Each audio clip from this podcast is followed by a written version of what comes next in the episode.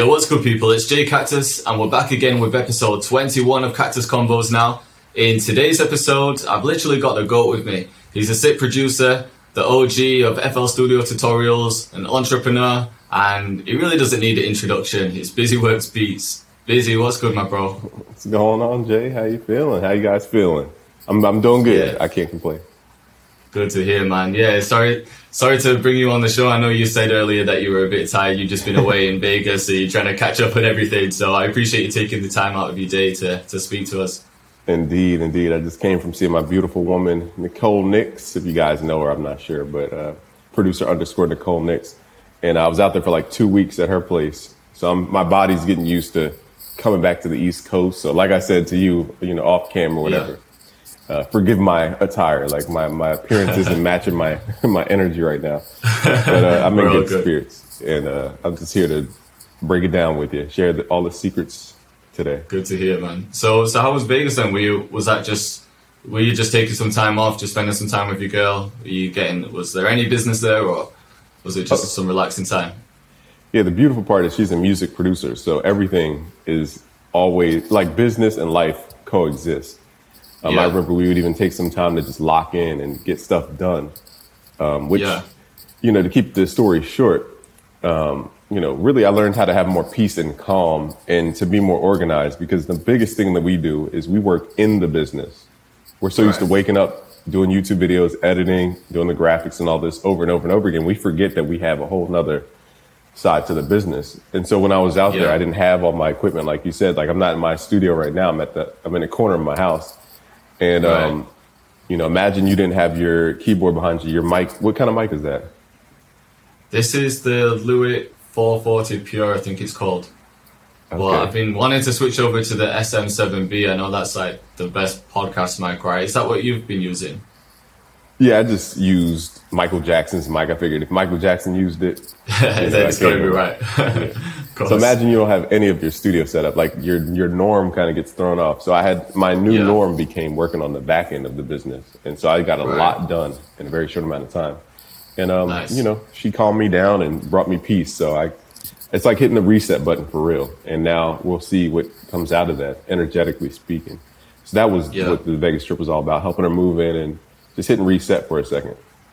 Nice. I bet it's good to have that relationship where you've both got that common interest of music production, because for a lot of people, maybe a lot of producers that wanted to take themselves seriously, maybe their girlfriends don't really fully understand because they don't really know anything about music production. But I bet when you're with someone that has that common interest, it just makes life a lot easier, right? Yeah. Yeah, I remember my mom. Literally, I'd be sitting on this laptop just like we are right now, and just in a kitchen somewhere when I used to live with my parents. And they would just think I was wasting time.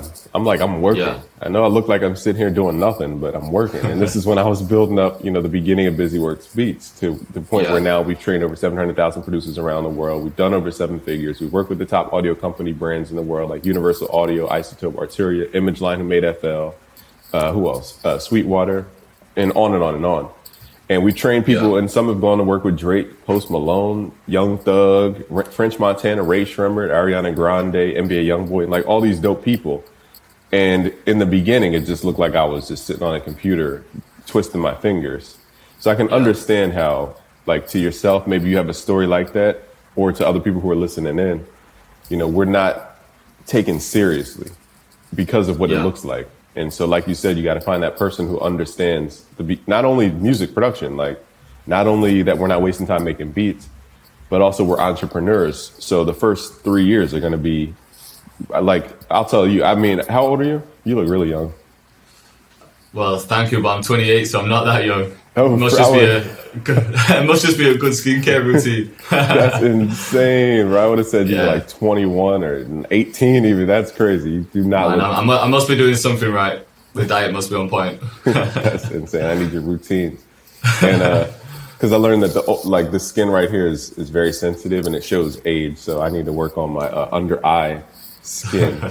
But I'm 30 now. And what was I going to say? I forgot my train of thought for a second. Rewind me for 2 seconds. I think we were talking about, people might not think you're serious. You mentioning that when you were working at home, your mum didn't really think you were working. You were just, she thought you were just playing on the computer. That's the avenue we were going down. And now, I was saying, I bet a lot of people can relate to that, because a lot of people want to take themselves seriously, but the people around them can't see the same vision, can they? They don't see what's going on in that person's mind, so they might not think that they're actually being serious about the craft, or they think that music is something that's not something you can make a living off. I feel like that's a common thing that people deal with as producers. Mm-hmm.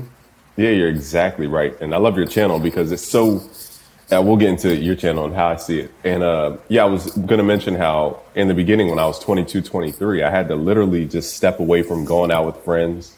I had to stop partying. I had to stop going out because that was distracting me from pouring my energy into my idea. I just remember cutting my friends off completely. Like I was at this party because we were used to partying in the college life. So he invited me to a party after we graduated.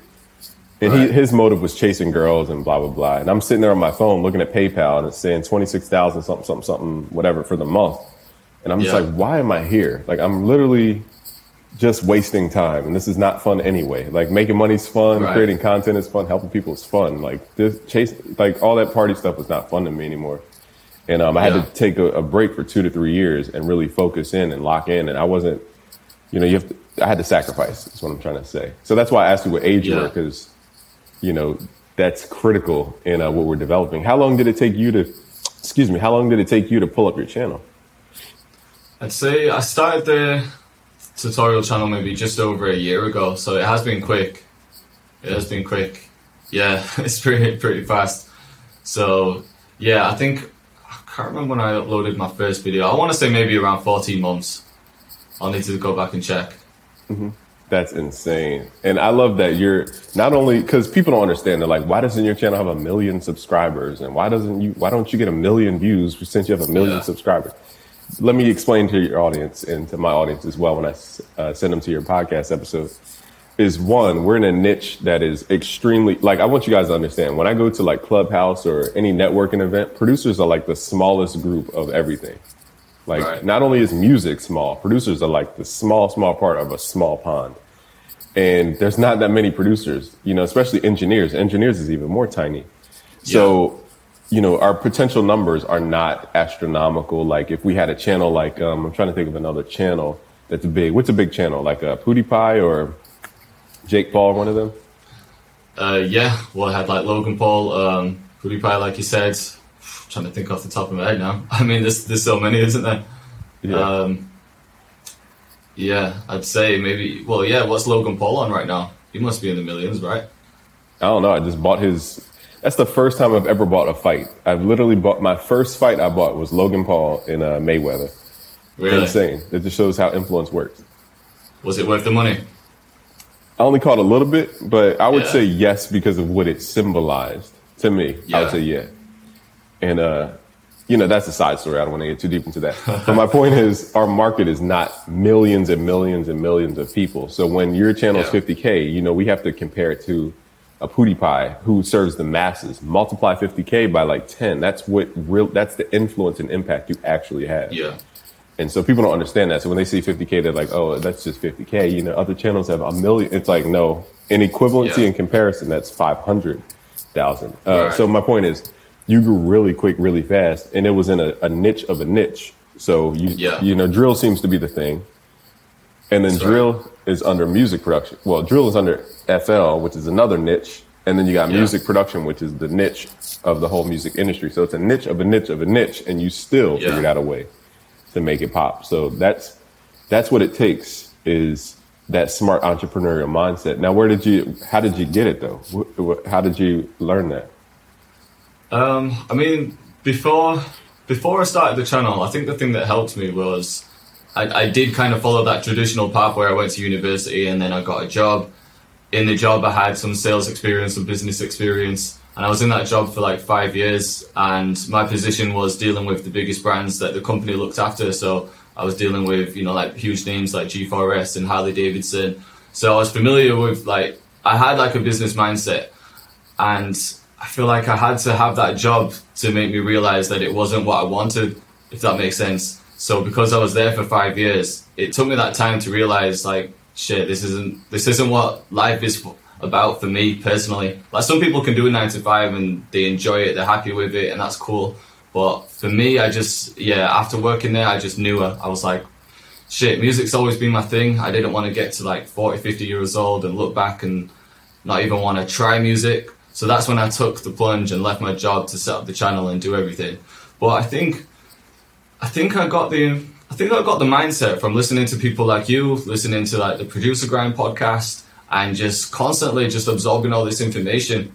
And then when it was time to set up the channel, I kind of knew what I needed to do. I was like, right, I need to narrow down on something that I wanted to find something that people were kind of searching for, but there wasn't a lot of competition. And at the time, I could see how fast drill was picking up. It was around about the time when Pop Smoke, I think it was around about the time that Pop Smoke died. So I feel like when Pop Smoke's songs were blowing up, that's when the world started tuning into drill. Because before it was like, yeah, you had Chicago drill and UK drill. But when Pop Smoke had his hit songs, I feel like that's when the world tuned in.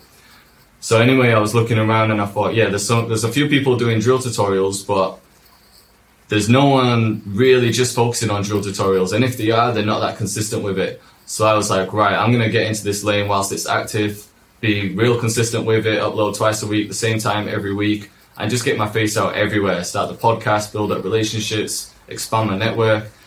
You know, I know I'm like waffling on right now, but that's basically it. Yeah, I think I got all the information partly from my experience at my old work, and then the rest of it from people like yourself and Producer Grind, just absorbing the information. So I think that answers it. Thank you. Yeah, it reminds me of a cut. Like, the way our skin works is like we can get these little micro abrasions or these micro dots in our skin.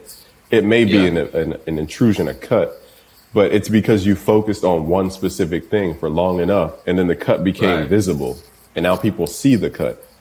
So now it's like, here's a cut. Now, once you get established as a cut, or you make that impact and kind of entrench into a market, people will always remember. Like right now, you have your authority. Like you have a position, it's called. So you've reached the point where now you can switch it up. You don't have to do drill and do this one thing all the time. You can expand and do other stuff because you have a name and you have a face. But most people, they don't get to the point where they create that cut. They don't ever break into a market because they don't ever focus enough in one area. They kind of spread out in all these little micro cuts everywhere, and nobody can see it. Like, I can't see. I probably have cuts all over my hand, but I can't see any. You know, they're not big enough. Yeah, makes sense. And then once you have that big cut, you always remember you had a cut there. So that's what you've accomplished, and you did it really well, because in the beginning, most people, again, the mistake they make is they try to come in like, oh, I'm going to go head to head with everybody, and I'm going to make enemies with everybody. I'm going to, undercut everybody, do all this stuff. And that's the worst way to come into this, of course, area, because I told you off camera, I said, we have a mastermind group of all the people who understand this type of philosophy. It comes from Napoleon Hill's Think and Grow Rich. Have you ever read that book? Think and Grow Rich. Yeah. I have, a long time ago. Yeah, and there's a principle in there called the mastermind principle, which says, take all the top dogs, put them together, and they can become even bigger. Like, that's right, yeah. You know, we can all do 100%. Like, I learned this from another mentor, Dan Pena. He said, would you rather want 100% of 100,000, or would you want 20% of 20 million? Mm. And the answer is obvious. 20% of 20 million, it sounds like you're getting less because you only have 20%. But 20% of 20 million is 4 million, as opposed to having 100% of 100,000, which is where, when you get into a deeper business, you kind of hit a ceiling by yourself, and you need to kind of expand the network to increase the revenues and work less and make more. It makes a lot of sense. So my point is, you made a really good strategic move, which is be friendly with everybody first, and then you'll start to see how easy it is to like move. It's so much easier when you can come, like, for example, you're about to do a 50K giveaway. Yeah, that's right. What are you going to give away? Did you choose yet? Yeah, so I know you asked what mic this was earlier. I'm giving away one of these microphones. I've got a MIDI keyboard to give away. And then the rest of it is VSTs from companies. So like my best friend Jacob, he's giving me a few copies of Octave. Ocean's giving away a copy of Elements. We've got Image Line giving away a copy of FL Studio. The Baby Audio bundle, the Cable Guy Shaper Box bundle. And there's a few more in there, so mostly VSTs, and then all of my drum kits and sample packs as well. That's sick. I didn't even realize it was that big of a giveaway. So you're going to have one winner or like multiple winners? There's going to be three. So I think when I added it up, there's maybe around about $3,000 worth of prizes. So it's just going to be free to enter. And then maybe after 2 weeks, we'll just generate three names. First name gets the first place prizes. The second place gets the second, and so on. So yeah, it should be good. It's the biggest giveaway I've done. So it should be crazy. That's super dope. And like I said, just being connected to the mastermind, not only will you get more prizes, like people trying to contribute because they want their name in front of people. Let's be honest. It's all self-interest. But you also can have them send people to your thing because people are like, wow, this is a giveaway. It's a cool thing to tell my audience. So you're going to get 10 times the amount of people. Do you have an email list? I do, yeah. Yeah, so instead of like, let's say 1,000 opt-ins, now you're getting 10,000 opt-ins in a week. And we've done this before, and we had almost 20,000 opt-ins just by doing this.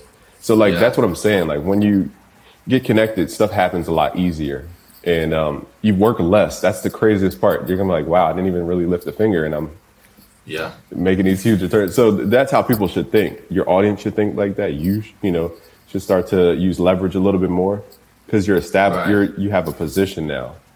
And what do you think? I want to ask you a question because I know this question was going around the community. Do you think it's talent or do you think it's do you think talent's not really needed to be a music producer?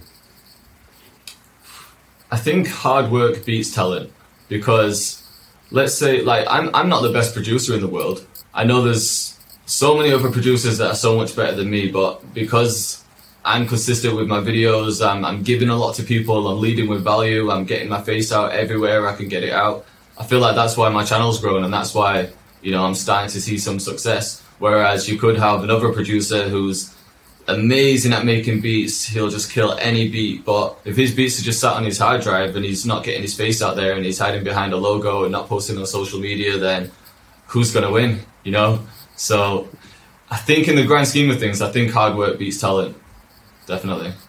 I don't know if you agree. No, I'm listening to you and I agree. I'll tell you. I'll give your audience and yourself the secret. So like I said, there's a mastermind of like the 100 top folks in this, what we do. Right.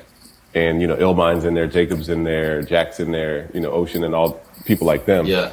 And the thing is, though, that only like 6 or 10 of the 100 people actually take action. So imagine all the millions of followers we have. OK, out of the millions of people, there's only 100 people that are actually moving and shaking. And out of the 100, there's only 10. Right. That to me blows my mind. So that's 10 people out of millions of people who make, you know, who have that hard work gene. And that's why they're at the top, you know, at the top of their game, because they're putting in the work and they're actually doing stuff, taking action. And that's out of millions and millions of people. So I agree. Hard work is superior to talent because in this world, the only way you get a reaction is if you take action. Talent can just sit dormant. If it's not being put into action, there's no result. There's no reaction. So, 100%. Yeah, I'm with you on that one. Yeah. Nope, man. Is your family in the military at all? No, not at all. Why do you ask? No, most people who are affiliated with the military have like a structure in their life. They understand like the workings of hierarchy. I just was curious. No family in the military. I mean, I just come from a working class family. But yeah, I think I've been the first one in the family to actually take action and do something myself and set up my own business. Like as far as I can remember, like my parents and my grandparents have always worked for someone. My brothers both work for companies. So yeah, I've been the first one in the family to do something like this, I think, anyway. Mm-hmm. Now, how about yourself? No military family. I'm wrong. My grandfather was in the military, but he didn't really influence me that much. He was in World War, I think, II in France. But I was going to ask you, where are you taking your company? Like, what's the end? Where are you going with it? So right now, the main focus for me right now has been the YouTube channel and building up my website with sample packs and drum kits. So I'm really looking to build up the website, build up the product list on there. I think eventually I want to move on to plugins once I think my audience is big enough and once, you know, that's going to be the step at some point. So, yeah, I mean, it's going to be interesting to see how it pans out. I think that's the main focus, building up the website, maybe launching a plugin at one point. But I am also focusing on the placement side of things as well. I'm trying to go after everything, which I don't know if that is a good idea or not. But I'm just so hungry for everything that I'm trying to do everything at the moment. And I feel like sometimes that can be good, but sometimes it can be bad because there's only so many hours in the day. So, you know, if I spend a couple hours trying to chase placements throughout the day, that's a couple hours that I could have been focusing on a kit for my website. So maybe that's one thing that I struggle with is like, right, where do I put all my focus, you know? Oh, yeah. Does that make sense? Indeed. And you mentioned Jacob and Ocean before, and those are the people I hooked up to get their plugin developed.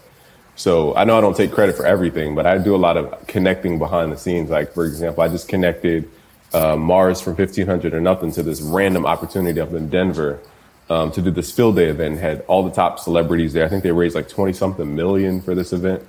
And wow. And I just linked him up with that and linked him up with a couple other good folks. Who else did I? Oh, I linked up this rapper that I met on Clubhouse with an opportunity with a sync company. So nice. And they're going to do like a movie about it or something crazy like that. So I don't like broadcast that. What's that? I said that's crazy. Yeah, I don't broadcast this type of stuff, but I'm just a connector or a catalyst behind the scenes. So I noticed the common denominator between Ocean and Jacob is the plugins they have. And Maybe people don't know, but I connected them to, you know, my friend Josh, who helped me with my plugin. And then we had another vendor as well, developer, to help us with a different plugin. But anyway, yeah, I want to definitely bring you in the plugin game. So the understanding that people have to have is that we have to have, you know, understand there's three types of businesses. The first type of business is a cash flow business. And this is where we have our, you know, monthly income. Let's say your business goes up to about $30K per month. That's that type of business. It's just recurring monthly income, but it's heavily based on how much energy and effort you put into something like YouTube or like a sound pack. That will be your cash flow. It'll be something that just is very stable and foundational. Now, the second type of business is going to be high risk, high return type of business. And that will be your plugin, because the difference between a plugin and a sound pack is that plugins could take up to 9 months to develop. So that's right, you're going to have 9 months where you're just waiting. It's like a placement. Placements are in this category too. You put all this time and effort into something, but you have to wait for results to come. So it's not a monthly, you can't really predict it per month. And that's high risk, high reward. So you have to have that part of your business too, so that you can gain more income to surpass that 30K kind of threshold per month. Right. Then you get to a business which is about protecting money. So this is like real estate, stocks, more like investing safe money, like anything from 6% to about 12% a year return. So like right now, your business, whatever you release, could have 10,000% return. Yeah. You know, crazy returns. And, you know, that's where your initial 100K, 200, 250K is going to come from, is that sound pack, those branded things. And then you're going to get into the software stuff. You could do $500,000. Kyle Beats said he did $1 million in like 3 months, or, you know, in about 3 months. Oh, I heard that. Yeah, he did the podcast with Ross today. I heard him mention it on that. Just crazy figures.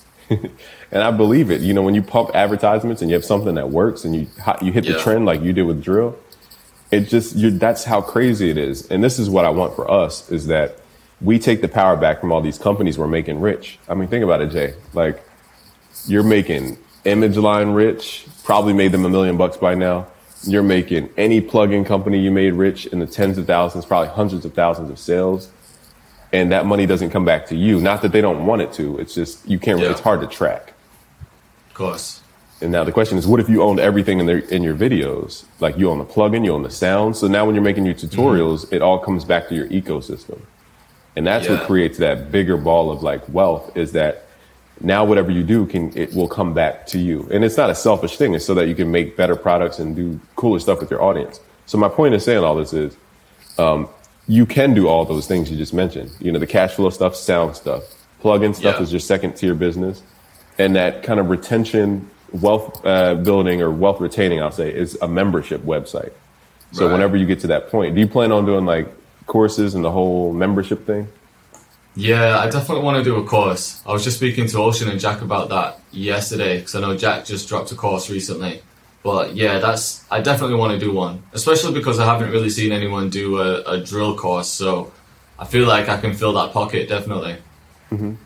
Oh yeah, and if you want a little boost, I was supposed to do a drill course with DJ L, who literally created drill. Like, he was the innovator of drill, like, from Chicago. He's well respected in that matter, but things didn't pan out and whatever. Right. But for example, like to your audience, this is how it would work. Let's say we created a partnership where you wanted to launch your drill course. You could leverage my hundreds of thousands of producers. I have almost 10,000 on our new platform. We're paying customers and already in this realm. So you would just make a course, for example, I'm just saying, for example, leverage the audience. We would do a 70-30 split. So 70% of the income would go to you, 30% to me, just because of all the marketing and crap I had to do to get the people there. And the content around it, and et cetera, et cetera. And then you would build up not only money from the new audience, you would build a new audience at the same exact time. And let's say in in our term, I'm just showing how business goes down for your audience. And let's say in the terms, you could say, let's do this for a year, or you could pull out at any time. And then you have all the rights, you maintain all your content and copyrights. It's like, what is there to really lose? I'm just, it's the equivalency of affiliate marketing. We're just doing it in a different way. And so that way you can, you know, get straight to it. That's why I respect you being friends with people off the bat, as opposed to like just, you know, there's people out there who want to attack everybody. And it's just a bad look from the beginning. Yeah, so, no, 100%. I think you're right, though, because let's say, for example, we did do that. I could drop a course that would be aimed at my 50,000 subscribers on my own. Like if I drop the course myself on my own website, where like that would be my target audience on my mailing list. But if it was through your system and through to your audience, which is much larger, even though you'd be taking a percentage, that's a whole audience, a whole portion of audience that might not have ever heard of me before. So yeah, I think that completely makes sense. Definitely. Yeah, and it's an endorsed traffic too. This is what the companies need to understand about you. Whenever you do brand deals, we're not just sending random people to their website. You know, you're sending people who trust you to their website. Yeah. So whenever you get these companies talking about how they, you know, make some content and they want to use it in an ad, endorsed traffic is the highest level of traffic. It's trusted, pre-curated traffic. That's the highest tier. You know, and we just need to understand the value of that. I know this is, I don't want to go too far into business because I don't know where your audience is as far as. No, we can go into it, man. I want to encourage people to get into that business mindset, because I think it's about more than producing. It's one of the reasons why I wanted to talk to you as well, because a lot of the interviews that I've done have been about, you know, building up YouTube channels, getting placements, but I feel like you've been someone to look up to in terms of how you should run a business, you know what I mean, and how you can take being or how you can go from being a producer to an entrepreneur. So let's go into it, man. We're here for it. Oh, thank you. Yeah, I don't want to bore people to tears. Like, I came here for tips on FL. Okay. We're all good. Yeah, because everybody's not a business person like yourself. And and so just that would be endorsed traffic, you know, curated traffic, already customers. You know, it's doing all the hard work for that specific brand. You know, and they're basically these companies are trying to get around paying Facebook tens of thousands of dollars. We're like, no, you owe us tens of thousands of dollars. This is not some cheap undercutting work. So that's what I appreciate about you know, what we're building here is just create our own syndication. It's really that simple. And yeah, I mean, I just wanted to show people how deal structure happens, how it works, and all these different things. But there's infinite ways we could work together. I just am excited because like I'm telling you, there's so little people who really understand it, Jay. Like I wish I could give you my insight, because I study channels. I mean, I have a whole spreadsheet of just channels who are even focused on like FL, Ableton type stuff. And even out of those people, there's probably 60 or 70. That's still not a lot of people. There's millions of us. Of course. There's 60 or 70, but even out of the 60 or 70, there's only like 6 people who get it.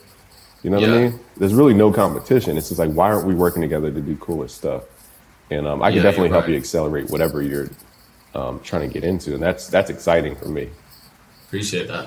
Mm-hmm. Where do you think that comes from? Your kind of like passion for helping people? I'll ask you this. Did you know, when you're making videos and you're just making content, you're trying to get our own selfish intent, but then you start realizing like you're changing people's lives. Yeah. Like, and then when you got to that point, what changed? Like when you started hearing those people write in? I guess it becomes less about yourself and your own ego and more about other people, because once you get those messages on Instagram from people saying, you know, oh, your tutorials really helped me.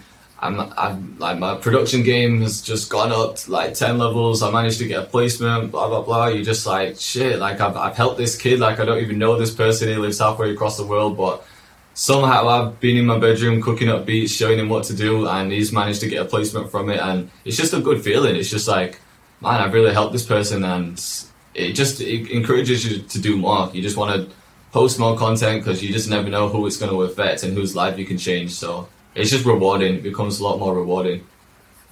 Right. And it sounds like you've reached that level of what I call fulfillment. And once you feel that, like, for real, you're like, this is better than going on a roller coaster. This is better than, like, all the external stuff. This is something internal that, like, I only unlocked by going outside of myself.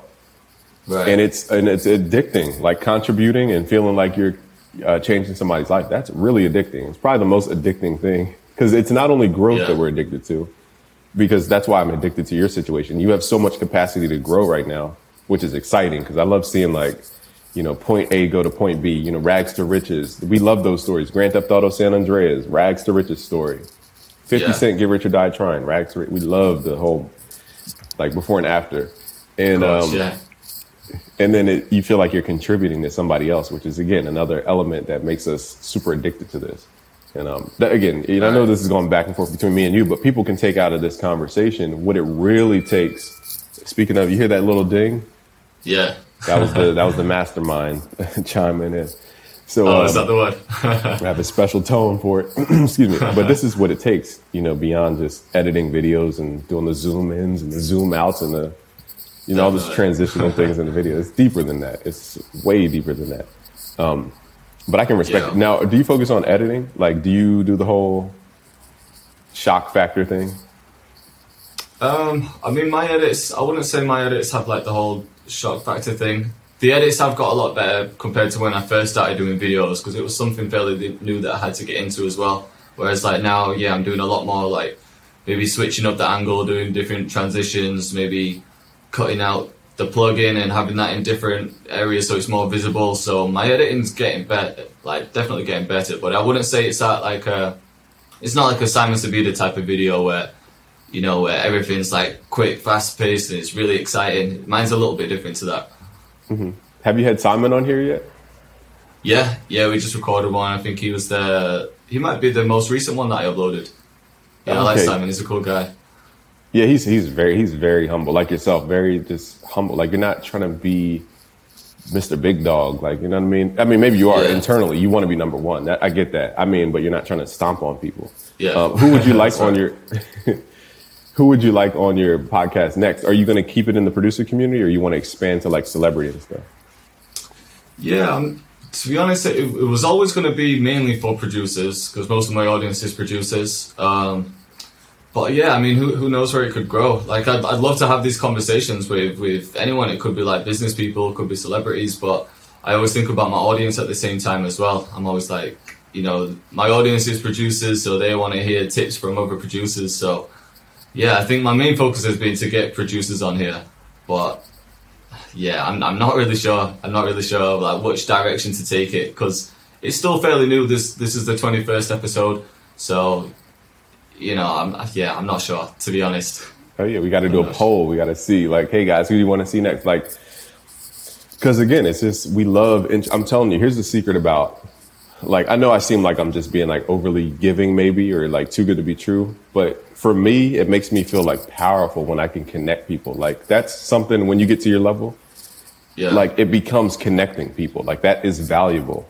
Like, for example, you can make money just by connecting someone to get a plug-in deal. You could say, okay, I just need 10% of the transaction and I'll connect you with my guy. Boom. Yeah. You just made business just by connecting two people. And when you get to your level that I'm assuming you're trying to get to, that's the game. Like, I connected, I'll give you an example. And I'm saying this so we can move into the music production, because I realize we are talking to music producers, not businessmen here. So what was I saying? So I connected this lady who has a $300 million or was it 100 or 300 million? I think it's 300 million. I'm getting sloppy now with the numbers. It's either 100 or 300 million, one of the two. Film studio project. It's called Malahat Studios off of Vancouver Island.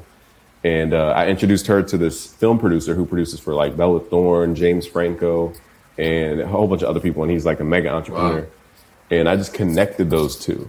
And whatever comes out of that, they attribute that to me. And then they open doors that I couldn't even walk into myself, because they're so high level that, you know, I don't know everybody.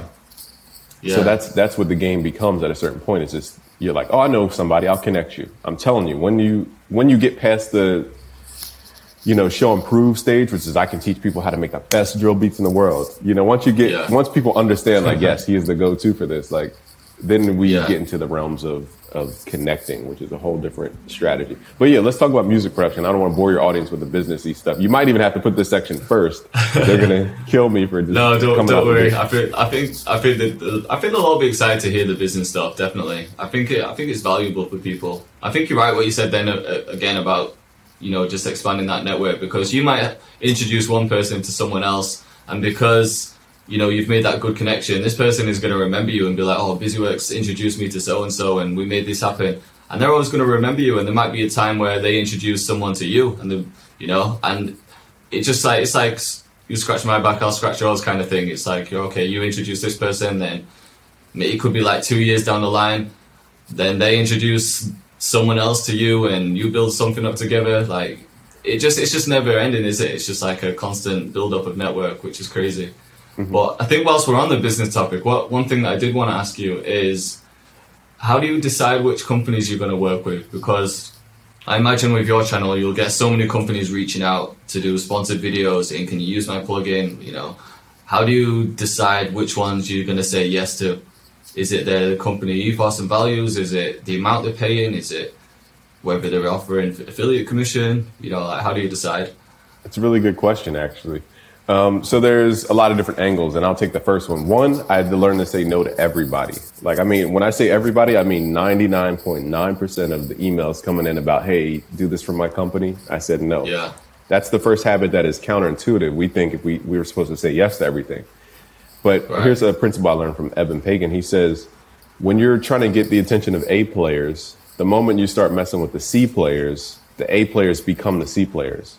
In other words, if you're trying to get, you know, a beautiful woman, like my beautiful woman, Nicole Nix, okay, if she saw me trying to get the attention of girls she thinks are really low class and low kind of vibrational state, she'd be like, he's not high value because he's chasing these low level things. Right. And she considers herself a high value woman, which she is, you know, high potential, high capacity. Yes. So she does not want to be grouped in the same group. So simply, if I were to chase, you know, low level women, she wouldn't want to be associated to me because that would bring her down. So the same right. thing goes with these companies. You know, if they're the top tier companies, Universal Audio, Image Line, Arturia, who else? I'm missing some. Like Sweetwater. Digital, maybe, Razer. You know. Razer. How did I forget Razer? Yeah, the billion-dollar gaming laptop company called Razer, which I worked with, not for more years than Metro and Murda, which is, people don't understand Crazy. That. And my point is, in saying that, not to flex, but just to show a little context, is you have, like, they do not want, if I started working with like a mom and pop plug-in shop, you know, they may be cool with it, but if it's a company they're not really rocking with, they're not going to work with you. Like, all of them are not going to work with you. So all I'm saying is work with the top tier people and nobody else. Like, work with companies you would work for free if you had to. Like, it'd be an honor to work with whoever that you love in this community, or stuff you actually buy, put it that way. So that's the rule number one. Now, once you get the big company on your side, it's called social proof. You know, once I got that billion-dollar company, they were valued at $5 billion at the time. But the Razer gaming laptop company, once I got Razer, all the other companies who are top companies wanted to come aboard because they want to be associated with the best of the best, period. The same way we have in the mastermind. Like, we want to be the best of the best coming together, not just random people in the mastermind. Yeah. And so, you know, then the Image Line stuff came, then the Sweetwater stuff came, then the Arturia, you know, and on and on and on and on and on. So you just need that one big brand, and they're going to attract all the other brands. And you can always leverage that to continue building your portfolio of brands. So that's how you get into the brand thing. Now, when it comes to deciding opportunities, I would say one is look at it like crypto. Are you into crypto at all? A little bit, not as much as I maybe should be, but yeah, I didn't want to get into it too much because I'm not educated enough on it. So I need to study the game a bit more before I go further in, but I've invested a little bit. Oh yeah, you went through like Cash App or something? It's literally just, I have like CoinPurse, and every now and again I'll just put some into Ethereum and Bitcoin. They're the only two, because I don't really know like the ins and outs of it. I accept crypto on my website so people can buy kits using crypto. So But that's as far as I've gone. I haven't gone deep into it yet.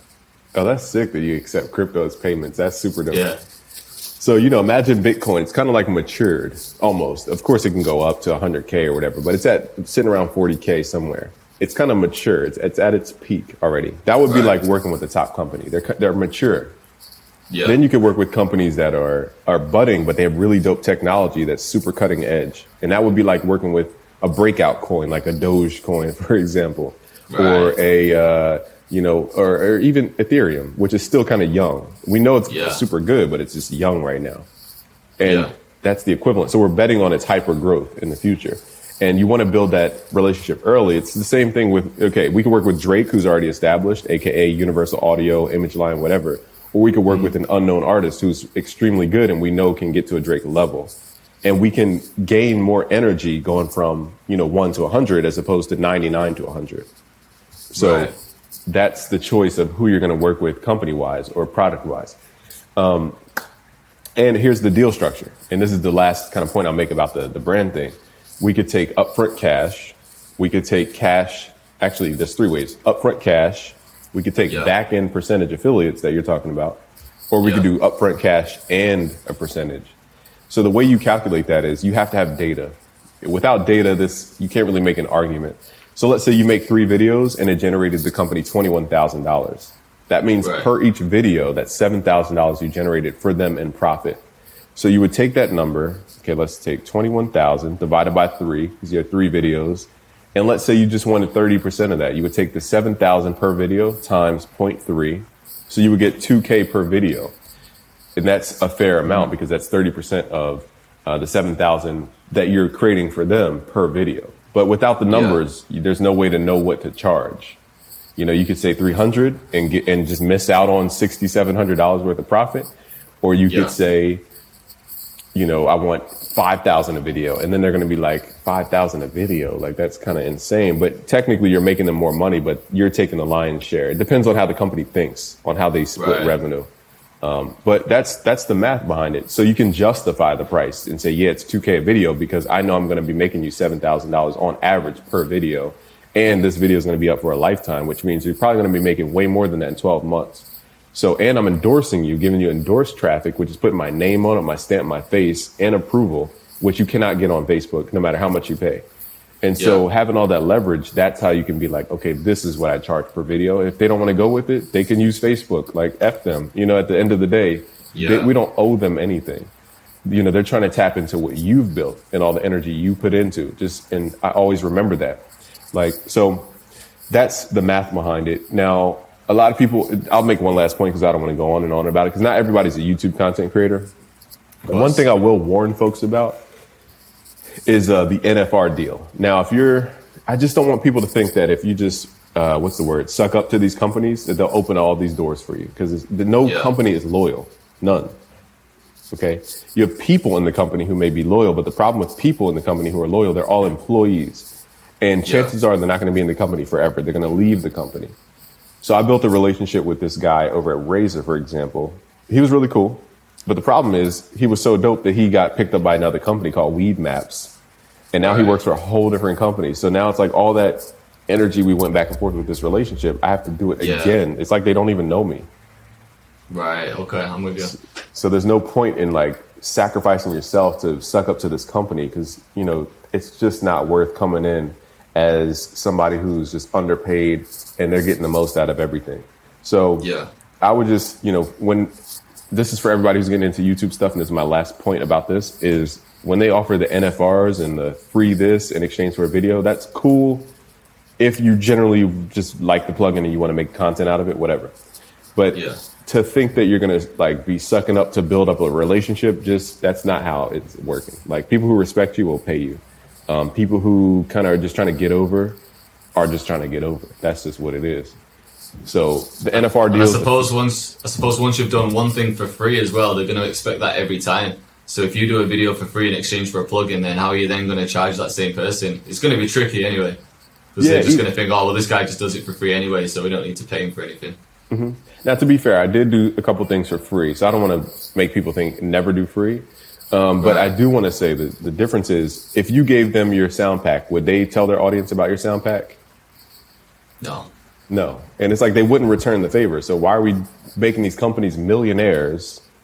Yeah.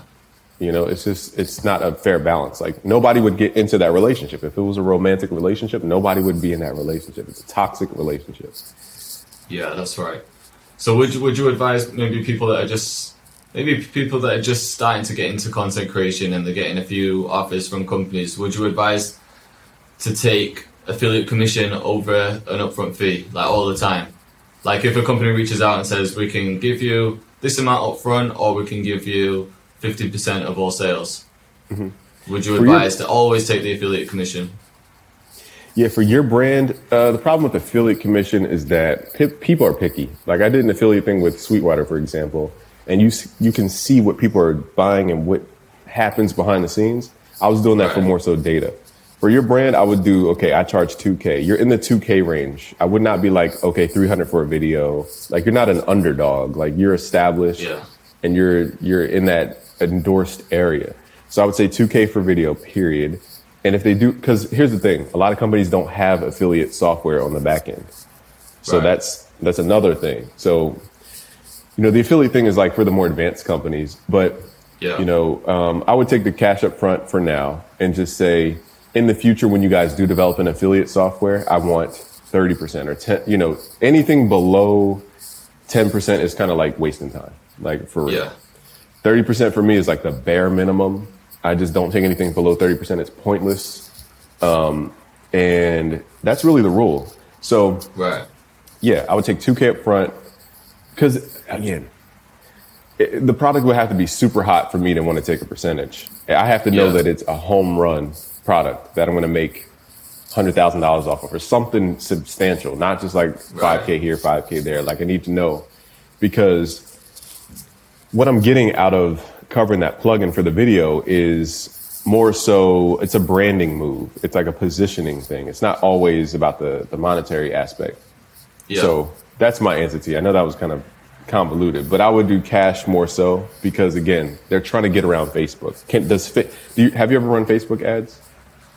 I haven't. I've been meaning to, but I know there's been recent updates, especially for iOS users, where they can kind of like opt out of targeted ads, can't they? So it's kind of made me step back and just be like, right, I need to actually either bring someone in to show me like how to do it properly, or study it myself. So I haven't actually ran them yet. Luckily, you know, the organic sales have been good. So I haven't run them yet, but I definitely need to step it up and get into it somehow. Yeah, I had a lady come in. I gave her about $200, and she just did all the pixel work and the iOS 14 stuff and updated everything so that it could work. Like, it's a whole different, like, Facebook is like learning a different language. It's just so much easier to find somebody who knows what the heck they're doing. Let them in your account under a permissions account, let them fix it, and then just run your ads the way you run your ads. Because the amount of time that would save you is just worth more than what you're paying the person anyway.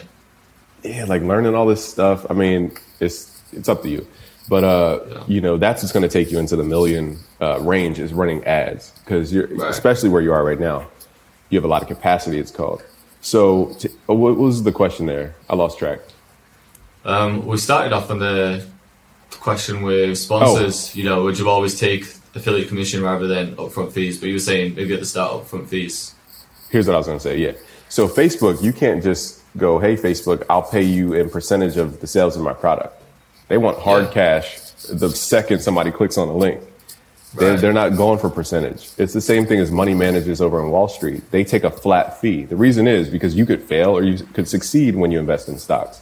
They're not going to be betting on you, because you probably don't know how to pick stocks and pick the winners and all this type of stuff. So they're like, give me a flat fee. Whether it wins or loses, I still win. And that's how we have to treat these other companies, is we're not betting on their success, because we don't know if it's going to do good or bad. So why bet on them? Just give me the flat fee, you know, and I win regardless. And that's, you know, that's, I know it sounds selfish and all this type of stuff, but at the end of the day, these companies are not loyal. You're making the millions of dollars. You should be able to enjoy all the energy that you're giving them. That's really what it comes down to. No, definitely. That makes sense. 100%. Well, yeah, if we want to move on to the production stuff, one thing that I wanted to say is, whenever I'm interviewing anyone, or whenever I speak to someone about how they get into FL Studio production, I'd say like 99% of people say, well, I started watching Busy Works Beats tutorials. Like, the amount of people that have shouted you out is crazy, including myself, by the way. I don't know if you remember me messaging you on Instagram. I need to thank you for this, actually, because before, when I left my job and started a YouTube channel and wanted to like heavily get into production, the first thing I did was buy your mixing course just to improve my knowledge. And the other thing I did was I had a type beat channel where I upload beats, and I wanted to start tutorials, and at that time I wasn't sure if I should just do it on the same channel or create a separate one. And I messaged you for your advice, and luckily you messaged back and said, start a new channel. I think that was all you said, so I was like, right, Busy said start a new channel, so I'm going to start a new channel. And obviously that paid off, so thank you for that.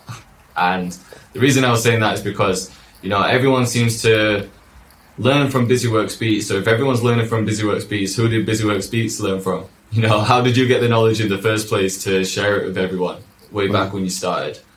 Oh, great question. And I want to thank you for the testimonial. I got to go through your clips and like chop them out and add that to a reel or something.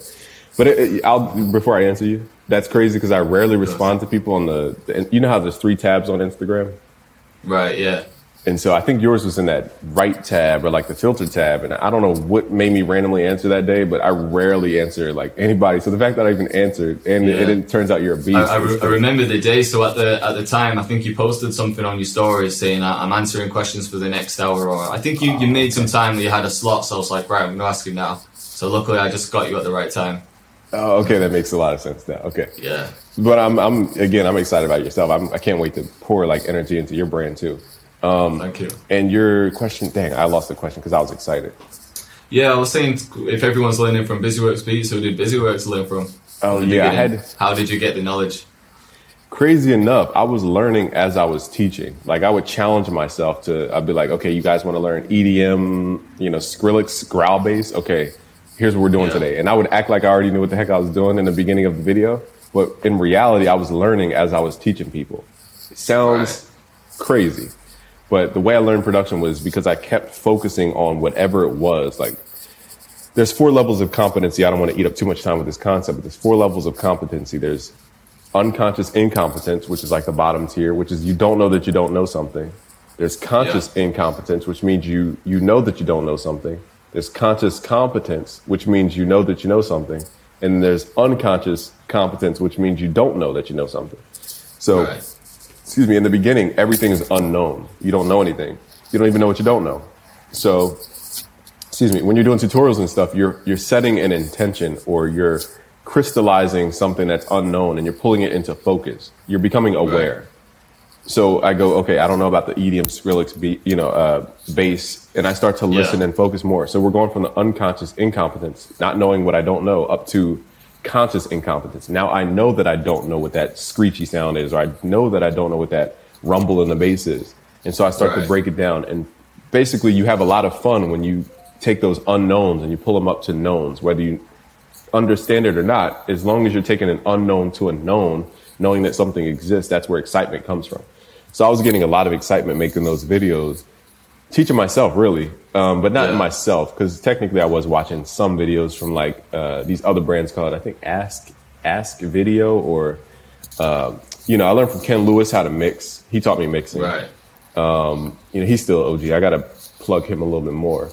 Who else did I learn from? Just random videos. I remember in the beginning I was on this site called, have you heard of Audios or Audio Z or something like that? Yeah, I think I have.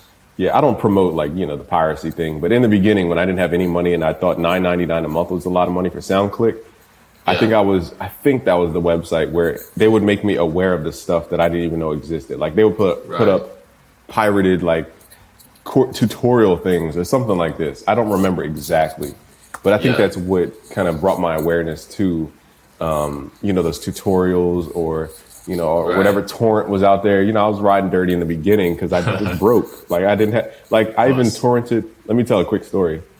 I found a torrent of my mentor, Frank Kern's seminar with Brendan Burchard. And it was called, MMF. So Millionaire Marketing Formulas or something like that. Yeah. I don't know how I stumbled across it. I really don't remember. I just remember Jeff Walker got me into knowing about Frank Kern and then on and on and on and on. So Frank Kern's a good business guy, online marketing guy. My point is, okay, yeah. I had a not legit copy of their seminar and I watched that for 2 days straight. And yeah. I was just hypnotized, and that's what kind of kicked my business off. So if I would have never come across that video because I was poor, I would have never created Busy Works Beats, which changed the entire world. You know what I mean? So right. Sometimes we can't judge the people who are doing those things because they may be just using that as like a loan or like a seed to then want to give back on huge levels. Like, for example, I have a plugin called Hermes, and I don't know if it's cracked or bootleg somewhere. I don't care. Like, you know, the people who are going to buy are going to buy. The people who don't just don't have it right now. It's not that they don't want to. I'd rather be known and know that I exist than try to chase down people for bootleg and stuff. That's so stupid to me. Yeah, definitely. And just to wrap up the story is that after seeing that 2 day seminar with Brendan Burchard and Frank Kern, I then like 4 years or 5 years later had a successful business and this huge thing. And I met Frank Kern in person at his seminar in San Diego. And I said, the only words I had for this man were 6 words. Thank you. You changed my life. That was it. Like, I didn't say anything beyond that. I just said, thank you. You changed my life. And what did he say back to that? He was like, oh, man, no, I didn't. Or he just like kind of brushed it off. I was like, yes, you did. Yeah. I don't think you understand. And but I ended up selling that money back into his business and promoting him more. So my point is, you know, even though we were riding dirty with the tutorials, trying to figure out what the heck was going on and piecing all that information together, you know, we made it easy for the next folks so that they don't have to go do what we did. And but, you know, at the end of the day, anybody who jacked any software, forgive yourself and just look at it like a loan. You know, pay them back by making tutorials about their company. You know, pay them back by telling people about this plugin that you found, pay them back by making presets about the plugin. And like, that's because you're making the company money indirectly, but I just don't want people to feel like guilty. I mean, so that's all I'm trying to say. Yeah, that makes sense. I feel like most producers start off like that. Like most producers start off with no money. And, you know, imagine if every single producer in the world, like there was no option to pirate FL. There wouldn't be a lot of producers right now that are as successful as they are. You know what I mean? Not that I'm promoting piracy either, but I feel like for that exact reason, like you said, like it's like a loan, isn't it? You'll most likely pay that back in the future, or you should kind of pay that back in the future somehow, whether it's buying the plugins further down the line. You know, maybe you start off with a cracked version, but then once you actually make some money, if it's through music or through whatever, then buy the actual version. And like you said, make tutorials, promote them, like whatever it is to like pay it back. So I think you're right.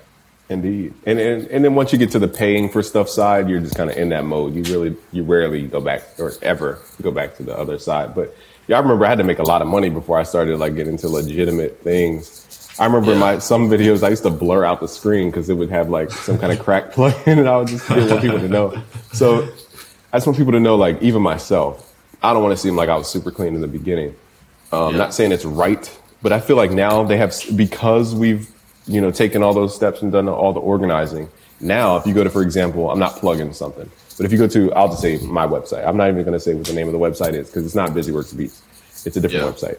But if you go to that website, for example, you get megabytes and megabytes of sounds that are the sounds, not like kind of the sound. I'm talking about the 808, the clap, the, you know, preset for whatever, the project files. So they don't have to do all that jacking that we used to have to do. Pause. Jacking sounds weird. They don't have to do all that hijacking that we had to do back in the day. There's like a treasury of now stuff that we can hand over to them that they don't have to waste their time doing all that stuff.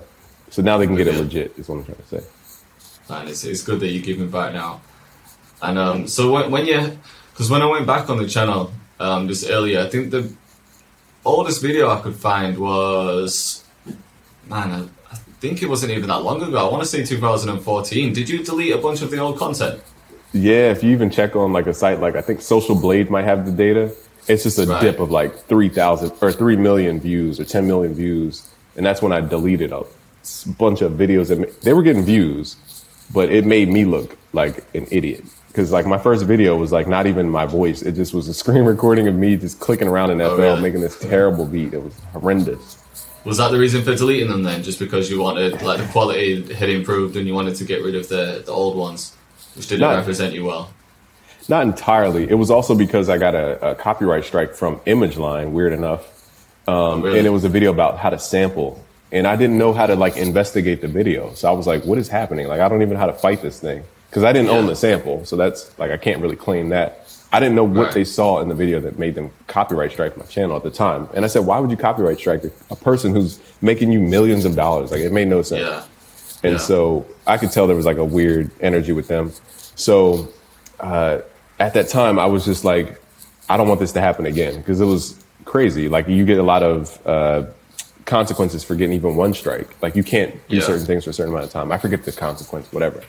So I went through and I deleted anything that could potentially even trigger that same event, like anything that had to do with sampling. That's why I was so paranoid to even use samples for a long time in my videos. Anything that had to do with anything that I thought was, I didn't know. So I just deleted stuff. And also I deleted it because it just looked bad. Like, you know, my first video was terrible because people judge me. Okay, here's the last thing, you know, I'll say about this quality stuff is that people judge you on your older videos, because YouTube tends to promote like the older stuff, or they used to at least. And it's like, I have new stuff, but nobody watches the new stuff. So they would see videos from like 2017, be like, yo, his beats come out trash. I mean, of course they were whack back then. Like, let's be honest, they were not amazing. It took a long time to get them to sound decent. And so they would see those videos and be like, yo, Busy stuff, what is he doing? You know, but they had to remember there was no Busy for Busy. There was just, Busy. So everybody else is watching this stuff being supreme off the gate, and I had to kind of learn my way into it. So anyway, my point is, I had to get rid of videos that were making me look like a complete amateur. And that's why you see a big chunk of videos missing. So maybe you'll have that point. I doubt it, because it seems like you came in kind of hot. Yeah, I mean, maybe the first few videos that I uploaded, I didn't really know exactly what I was doing. I wasn't like the most confident person like on camera. So it's one of those things, you just improve along the way, don't you? So even like at this stage, I think, oh man, maybe I should delete some of the old videos, but I've kept them on there. Because the part of me thinks it's good for people to see the growth as well. I think it's good for people to look back and think, oh man, he started off like this and that's the level that I'm at, so maybe I could start. Whereas if everything looks pristine, people might be like, oh, he's just always been good at making beats. You know what I mean? So I think it might help people. It might encourage them to start their own thing. Yeah, sometimes I wish I didn't delete like my old mixtapes off the internet, because I wanted to hear myself rap again like 20 years later. So yeah, keep them. But like my channel was so random back then. I would upload videos about theories about Grand Theft Auto 5, like, because it didn't come out yet. So I made this weird theory video. It was just so random. Oh, so was it always music production? You had like just other content as well? I was just trying stuff. Yeah. It was just random. It just it didn't make sense, like the videos that I had. So that's another reason. But it really was triggered because of them giving me that copyright strike. So that's the main gist.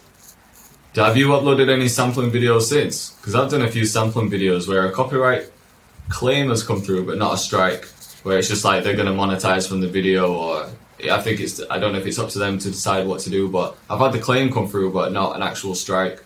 So I was wondering if you've done a sampling video after and had the same kind of problem. Mm-hmm. Now I use TrackLib stuff, or at the time I was using this other company called Epidemic Sound, because they have like a library of sounds that are pre-cleared on your channel. So I was like, I'll use these because they're pre-cleared and there's not going to be any issue and people saying I don't own anything.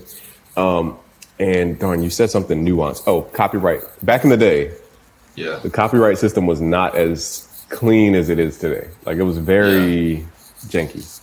And so my point is, I had to. So let me tell a quick story. I forgot a story. So the way my channel got popping, which is the way yours got popping, is you hopped on a trend for the most part, and it got your channel popping. You created a name. Now people are like looking at you for anything now. It's not just drill. So in the beginning, I made a Tom Ford remake of Jay-Z's beat called Tom Ford. And I got a hunch because my mom was talking about it, blah, blah, blah. So I remade the beat, put it up on the channel. It got like 1 million views and 2 million. And that was the thing that kind of broke me into awareness, like people knowing what my channel was about. And it was just a trend. You know, I just hopped on a random trend. And then, so I got a copyright claim in the beginning of that remake, which is they'll let it ride and they'll take the money from your video. Yeah. But then like a year or two years later, Universal Music, the company that approved the video, came back and gave me a strike for the same exact video they approved like a year or two ago. Wow. So yeah, that's how terrible the system was. And I don't even know if it's the same today. So even though somebody can approve your video for like Universal Music or Warner or whatever, they can still come back later and just create a strike. So I didn't want that. And that's crazy. Yeah, and that's when I got that Image Line thing. I was like, what, like, is it because I'm recording FL because they own FL? I didn't know what was happening. Yeah, and that's a strange one. Well, and was there a sample in that video? Yeah, it was a sample. I don't know what they even claimed. You know, yeah. I think they thought I was like promoting piracy, even though I wasn't. I don't know what was happening. To be straight with you, I have no clue. But I do know they go after channels, Image Line specifically, that has like the.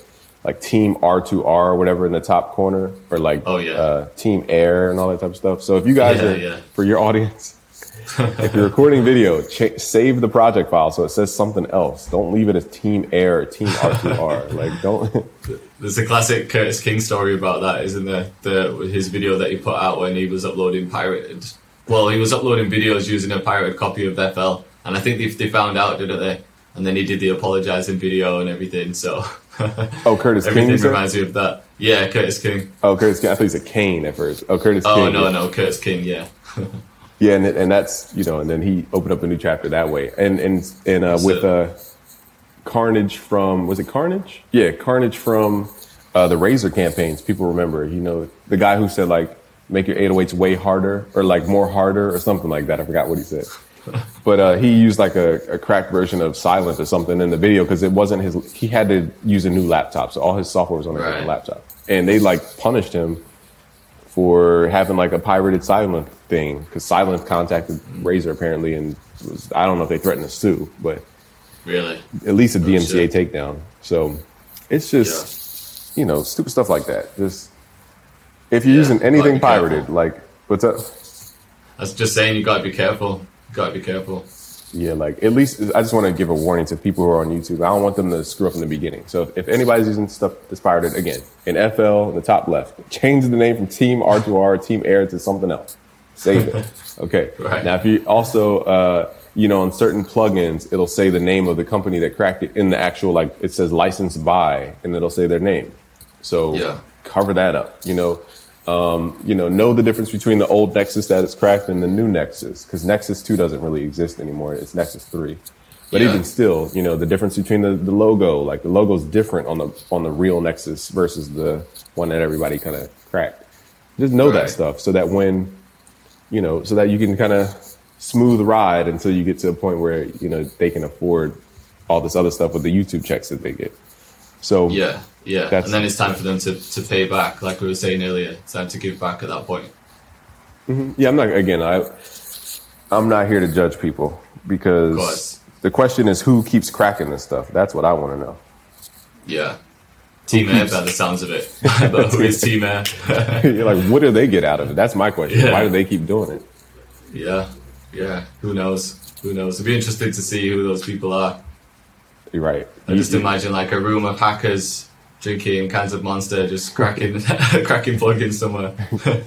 What if it was an employee of the company? That's what I'm saying. Like we don't know who's actually doing this stuff, so I don't want to ever make somebody feel guilty. You're right. So man, can you remember when you uploaded your first ever video? What year was it? I just remember I was in a Facebook group trying to learn how to sell beats from Dame Main Beats. And it was a group about how to sell beats, and I was just trying to help another guy in the group. We used to give each other feedback, and I was just trying to help him understand the concept in production. So I recorded it, put it on YouTube. Didn't even realize like the world was looking at it.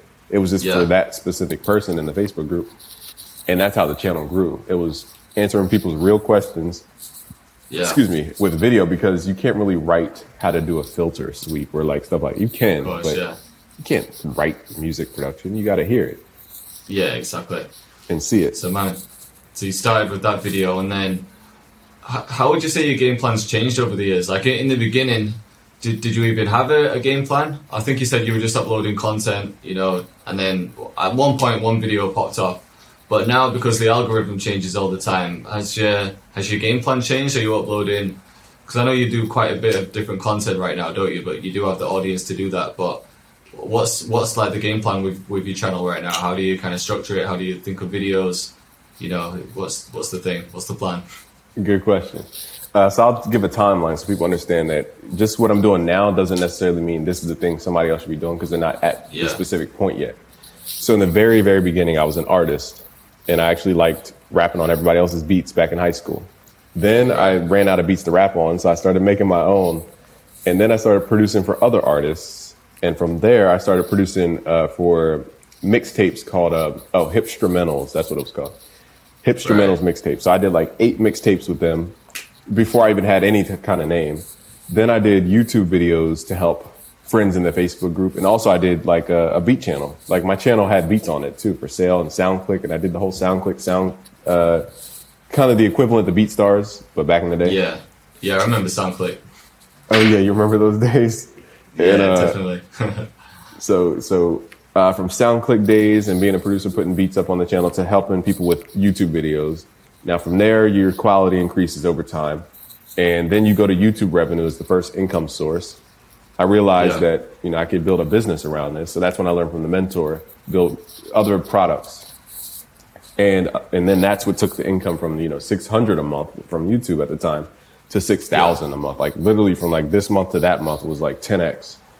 And I just remember that point in time back in like 2013 or 14, one of those years. And then that went up 10x. So that was cool. And it just kept going up from there. Thank God. So from the YouTube revenue to products, then I'm trying to think what was next. Kind of expanding the product base to making like, I think I had 39 products at a point. Then I made a membership site where people could learn ongoing and university level music production training. Then from there, what's the pathway? And I think I got into sound design. I forget the exact path, but then I got into plugin development, which is where I'm at right now. And now I'm just wrapping all that stuff under one umbrella and just kind of creating an ecosystem to flow and kind of keep people all on one pathway and help them as much as I can. So would you say you're mostly focused on one thing? Like, are you mostly focused on the plugin side, the core side, or is it? Would you say it's equally spread out, equally balanced? Mm-hmm. Like, do you put most of your energy into one particular thing? I'll say a bigger business. It's like a car.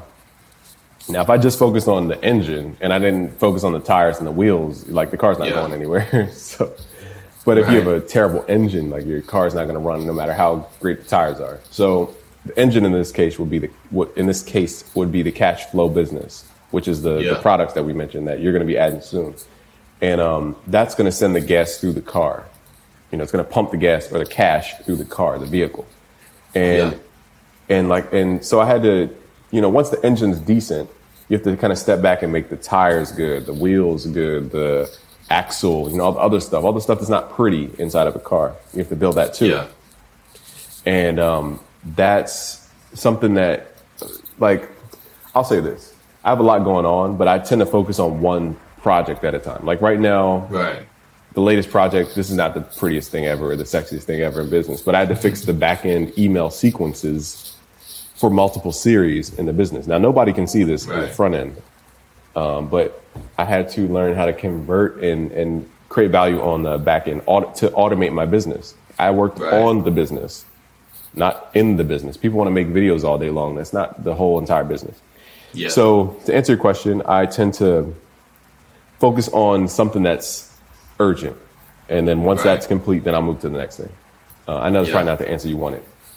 No, that makes sense. It definitely makes sense. Mm-hmm. So how about for your YouTube content, like right now? Do you have some kind of structure and game plan for what type of content you release, or is it just whatever kind of comes to mind that day? Oh, no. I had to learn. Sometimes it's whatever comes to mind because I'm most energetic about those videos. I have I don't know if I can screen share on here, but I had a spreadsheet full of all these keywords. So I did keyword research. Right. Because YouTube is a search engine based platform. And our job is to supply the demand. So the demand is what people are typing in. Like you said, you notice people are typing in drill beats. Okay, you need to supply that demand. And that's how we bring in new audience. So I basically mapped out all these keywords. I even have a video on YouTube called like Secret Keywords for Beatmakers or something like that. Secret SEO Secrets for Beatmakers. And I go through it. It's like Playboi Carti type beat. NBA YoungBoy type beat, like all the top keywords that are being searched. Yeah. And that's what, so I have an outline of like all those keywords and I'll reverse engineer. So if I'm trying to rank for, let's say, FL Studio tutorial, I'll make a whole bunch of ideas for FL Studio tutorial, how I'll spin that keyword. But the problem with kind of that, it does give you motivation because you know exactly what people want. But at the same time, you're just like, this is boring. You know what I mean? Like this. Yeah, yeah. So it's a balance of like going through keyword research and just spontaneous whatever your brain kind of thinks of at the same time. Yeah. So what I found interesting was, just while I was on the topic of keywords, is I think if I'm right, let me go on your channel just to make sure I'm saying the right facts. But I think the video that's performing best or has the most amount of views is a video just called Trap Beats Are Easy. I'm going to double check, which isn't necessarily a keyword that people are searching for. People aren't just typing in trap beats are easy. They might type in how to make a trap beat, but I just find it interesting how, you know, you can spend a lot of time on keywords, searching exact keywords, but then, it is. So trap beats are easy. That's the one that's kind of performs the best or has the most amount of views when that isn't really focusing on one particular keyword, if that makes sense. Oh. Sorry, hold on. My music just blasted in my ears. I was trying to follow you there. Oh, my bad. You know that channel video, like the channel trailer? Yeah. My bad. My music is blasted. And anything you said in the last 5 seconds, I completely missed. Oh, it's all good. I was just saying that it's interesting how, you know, you can focus on keywords and looking for exact keywords to put in your title. But then the video on your channel with the most views right now is a video that's just called Trap Beats Are Easy, where... You know, people aren't necessarily just typing in those exact words, trap beats are easy. They might type in how to make a trap beat or trap beat tutorial. But yeah, I just found it interesting that the one where you might not have focused on SEO the most has got the most views at the moment.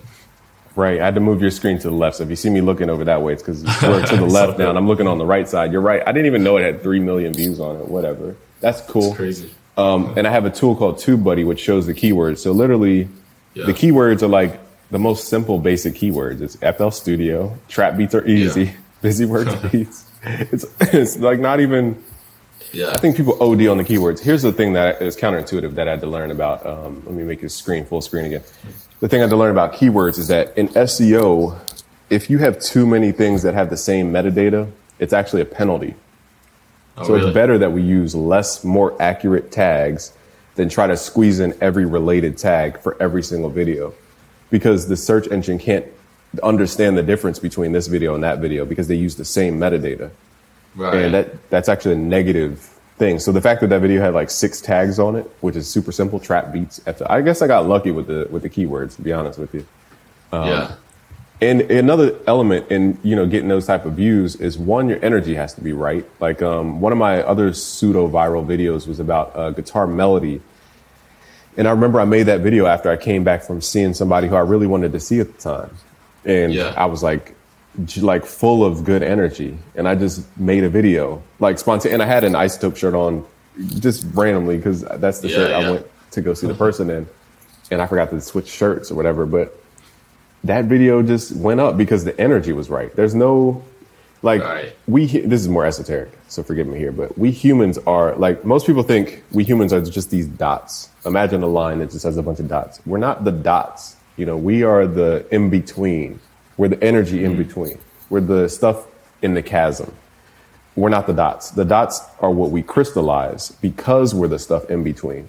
So anything you see right now, like even this physical world, this stuff is made of electrons. I'm not truly solid.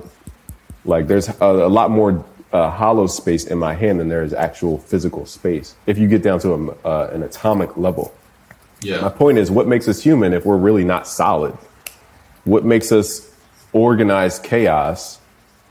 And it's because we have this energetic spirit or the observer, some people call it, the ability to collapse potentiality. And my point in saying all that is to say, it's not about the dots. It's not about the SEO, the stuff you can trace. It's not about the analytics. Sometimes it's the energy. And what we create with the energy is then we go to try to measure it with the dots.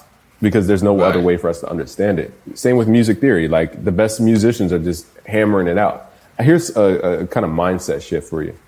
I didn't realize music. I used to think that people started with music theory and then they made their songs. Yeah. When in reality, music theory was invented to understand what the heck people were doing. Like, let's say Jimi Hendrix would just jam out. They created music theory to try to understand what he was doing. It's a secondary thing. It's not a, you don't start with music theory, you end with it. It's an analytical thing. So my point is, people who are on YouTube and all these other platforms, you don't start with the analytics. The analytics to show you the demand in the market. You start with your energy, your creativity, get your energy right, get your feel good. And from that, then you can create these cool things that tend to go viral. But, here's one more thing about it.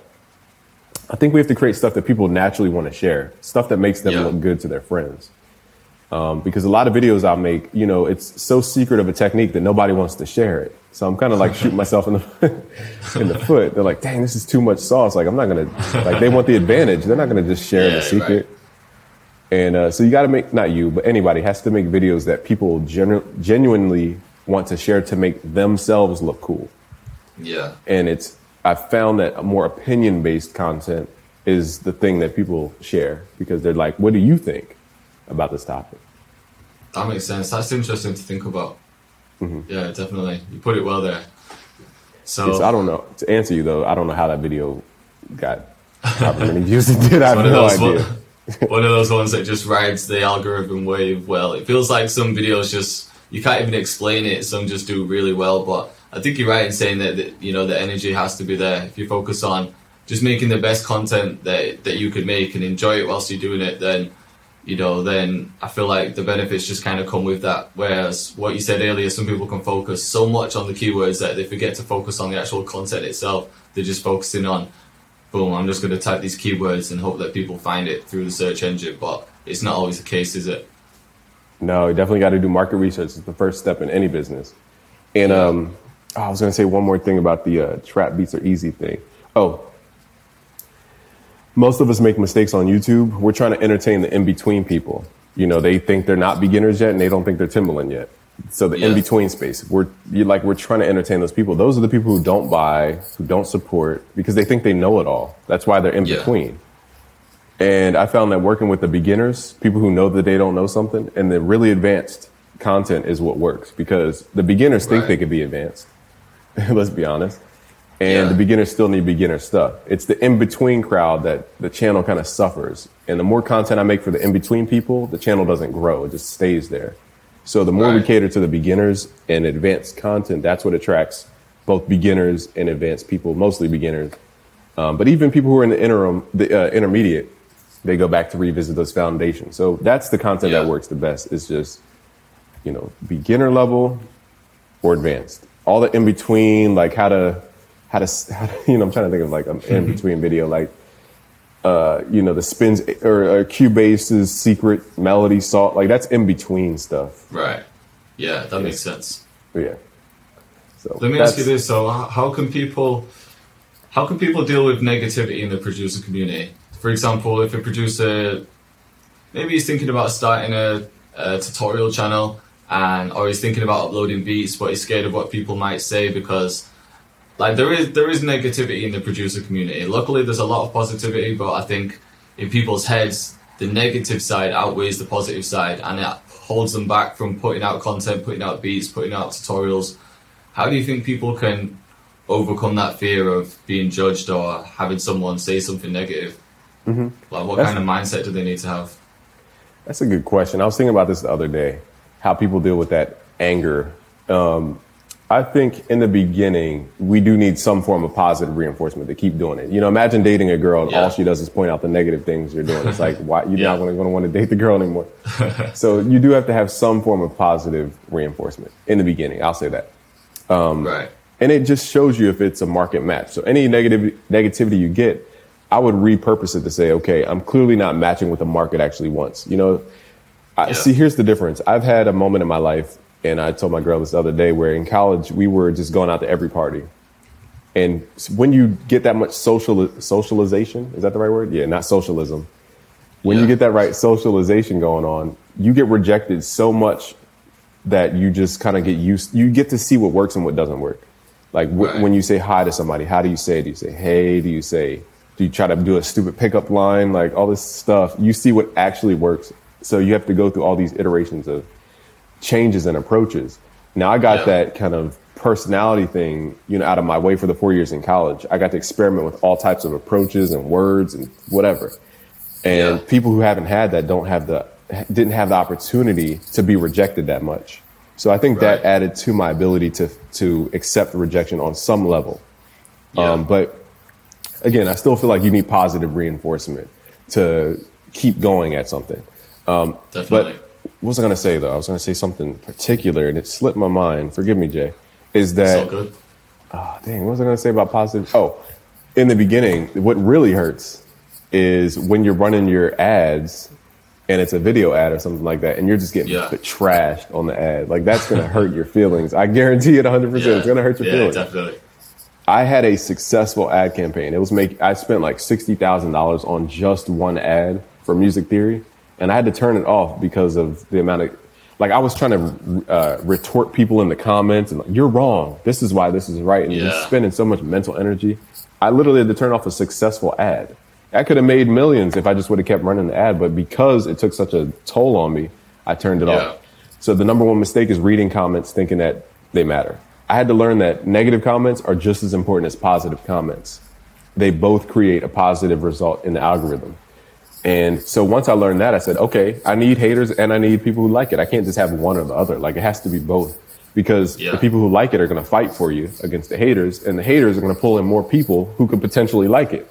So you need kind of like the yin and the yang. You need the negative and the positive to keep this machine going back and forth. If you just have one side and no opposite charge, it's just not going to move anywhere. So I had to learn that haters are kind of required for success. And I know that's hard to believe, but you know, once you get past that point, because I'll even say this, when Curtis King was on my channel, we would go live for Music Producer Conversations, and he would see like a negative comment that triggered him, and he would just focus on that person for like a minute or 5 minutes. And that's probably what they were looking for. They were looking for that bit of attention. Yeah. And I'm not putting this on Curtis King. It's just anybody.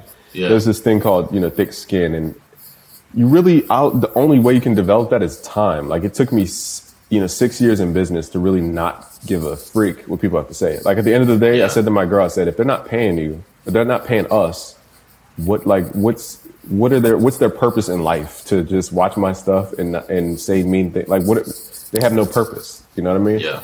So anybody who's not paying me, it's just like, you're not paying me anyway. You can hate all you want. I'm probably not going to get any money from you anyway. So you might as well hate on me to pull in your friend who you think is going to hate on me, and they turn into a lover of me. And now I'm getting paid from the person who I was never going to get money from.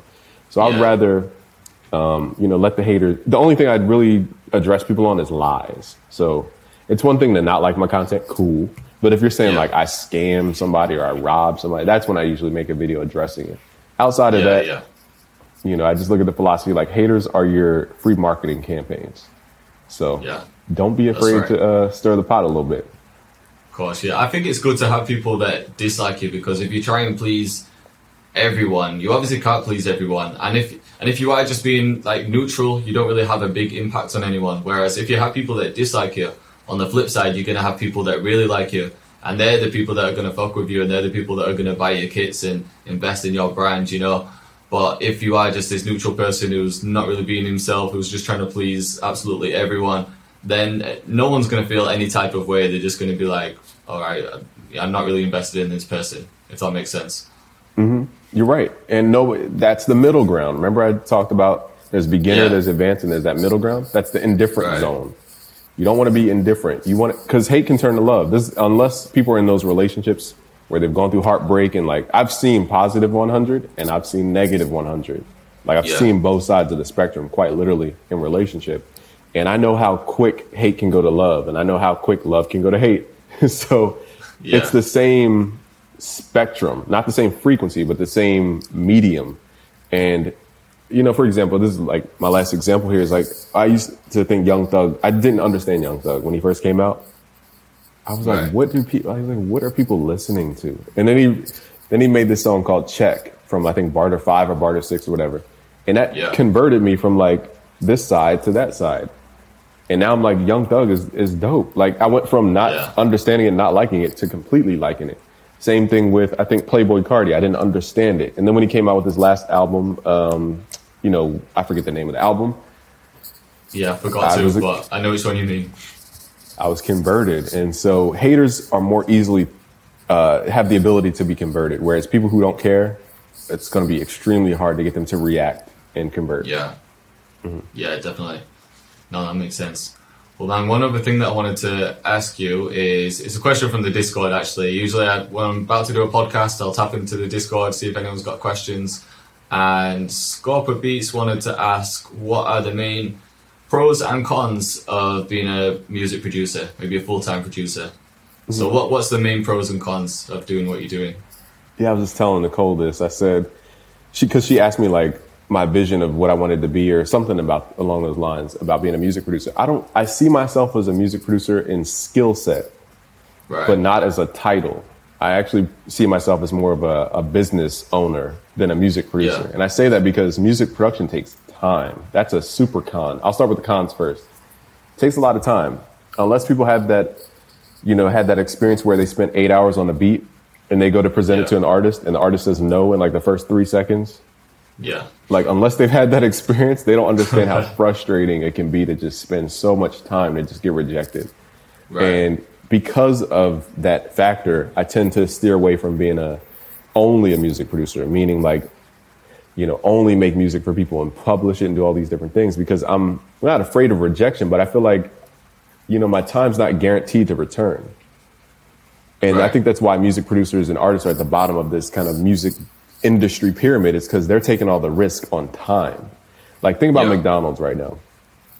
What are they actually buying? What do you think? Well, McDonald's buying. Yeah, what are they buying? Well, they're buying ingredients for a start from somewhere. That's got to be the main thing, right? Burger buns. Burger buns. Now, McDonald's can't operate unless it has what? Workers. Yeah, of course. It cannot operate. They even upped their wage to $15 an hour because they're running out of workers. Now, what are they buying from the workers? Their time, I guess. Time. McDonald's cannot operate unless it buys time. Yeah. And when I realized that I was selling time as a music producer, I realized I was always going to be at the bottom of the power structure, because the biggest companies buy time. That's the highest value thing. They buy it from people who don't understand the value of their time. So they buy it. And that's the main con about being a music producer, is the time you'll spend to just get one idea. Now, you can leverage your friends and get the loop pack circles going and all that type of stuff to make beats quicker, and you know, leverage your friend's audience and his opportunities and network to get potential placements. You can do that. It's just the time, for me, that it kind of turns me off from music production as a lifestyle, as a career path. And plus, another con is, let's say you do tend to make more hits and more things that work, great. But now you got to pull up to studio sessions. I live outside of Philadelphia, PA. Right. Now, most people who are in the music industry are out in LA or, basically LA to record. Yeah. That means I have to fly from Pennsylvania, which is on the East Coast of the United States, fly to the West Coast, which is like a 5-hour flight. Yeah. Just to be in the session with them, to may or may not be able to place another record or do whatever. So it's too much physicality, too much time exchange for me. Yeah. And then the third con I'll say about production is, with creatives, you'll learn this when you run ads. Creative is the most, like, there's so many variables that we don't know. Whereas business, it's like, okay, you do this, you get that. You do this, you get that. In music, it's like, you do this, you may or may not get that. You know? Right. Like, what combination, like, is it?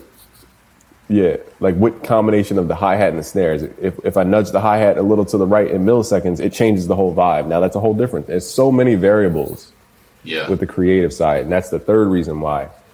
It's just, again, it comes back to time. And all those things kind of dictate time. So, and that's the cons side of being just a music producer. That's why I respect you. You're not just a music producer. You're a content creator. That's your identity.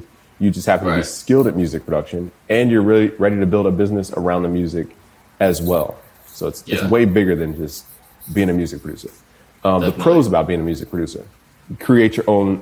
Now, this is considering that they're going to be entrepreneurs, but you can create your own time schedule, which is a good and an evil at the same time. Because when I first started college, freshman year, I had so much free time, I did not know what to do with it. So I ended up doing a bunch of bullcrap and not studying, and did really bad because I had too much free time. I didn't know how to handle the free time.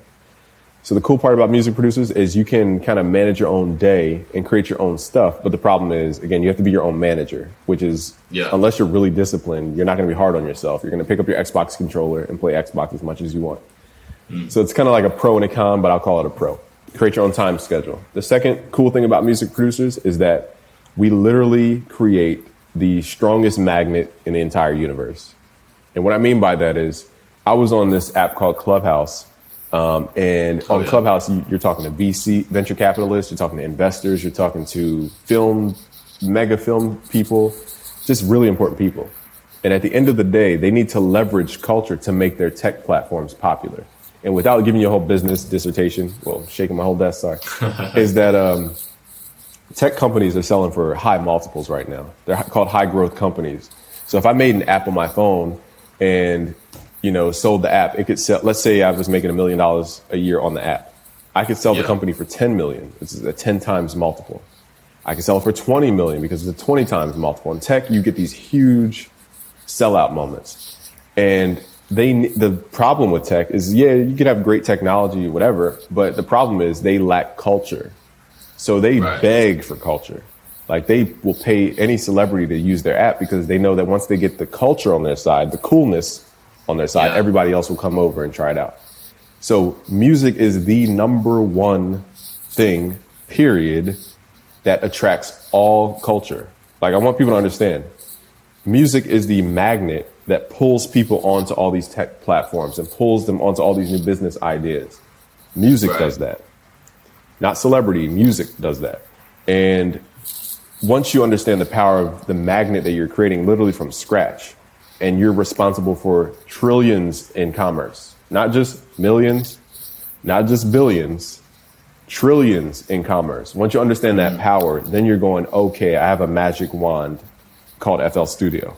And then you're like, okay, this music thing is not just selling to this artist, selling to that artist. It's, I don't want to get too deep into it, but it's thinking about, the publishing deals they get, the royalty buyouts they do on the back end, like all this other stuff that comes with just creating a magnet. So just understand, as a music producer, you're the greatest magnet creator in the entire universe called music. And lastly, as a pro, to be a music producer, you get to collaborate with almost everything. Music can go behind a video game. Music goes in a restaurant. Music, you can do a song with somebody. You can always collaborate. It's a lot easier to collaborate over music. Same with books. That's why a lot of people write books, because you can end up on any podcast. It's easier to talk about. It's a book. Yeah. And so music and writing are those top collaboration tools. So those are the pros of being a producer. Best collaboration, accelerator. You have the ability to literally create magic on your computer. And thirdly, the pro was, you get to dictate your own time. Yeah. Now the cons. That's perfect. It's a good way to put it. Yeah, man. So hopefully I gave some encouragement. I know I didn't give the biggest FL Studio tips today. But no, I mean, I feel like people will enjoy the business side. Like I said, a lot of people that have been on the podcast so far have spoke about music, building up YouTube channels, and no one's got in depth about the business side of it all. So I think people will really enjoy this one. I know I have anyway, so hopefully everyone else has. But man, I won't keep you any longer because I know you're a busy man. You've probably got a few things to do today. But I just want to thank you for coming on the show once again. Like I said, I think people will really enjoy this one. And also just let everyone know, if they don't know already, where they can find you on social media. If you've got anything coming out soon that you want to share with people, then let them know. Awesome. Thank you, brother. And we're running on the 2-hour mark, so this is a good combo. It's like, I got 10 websites. Go to this website, that way. You can just type in Busy Works Beats and you'll find me somewhere. And the thing I'm promoting right now, I'm about to do a launch for my software. So you'll probably see me running ads or something, talking about the software. There's so much. Yeah, that's pretty much it. Yeah, this Google Busy Works Beats. Learn more. You'll find something that you like, hopefully. Cool. So thank you. Perfect, man. Well, I appreciate your time once again.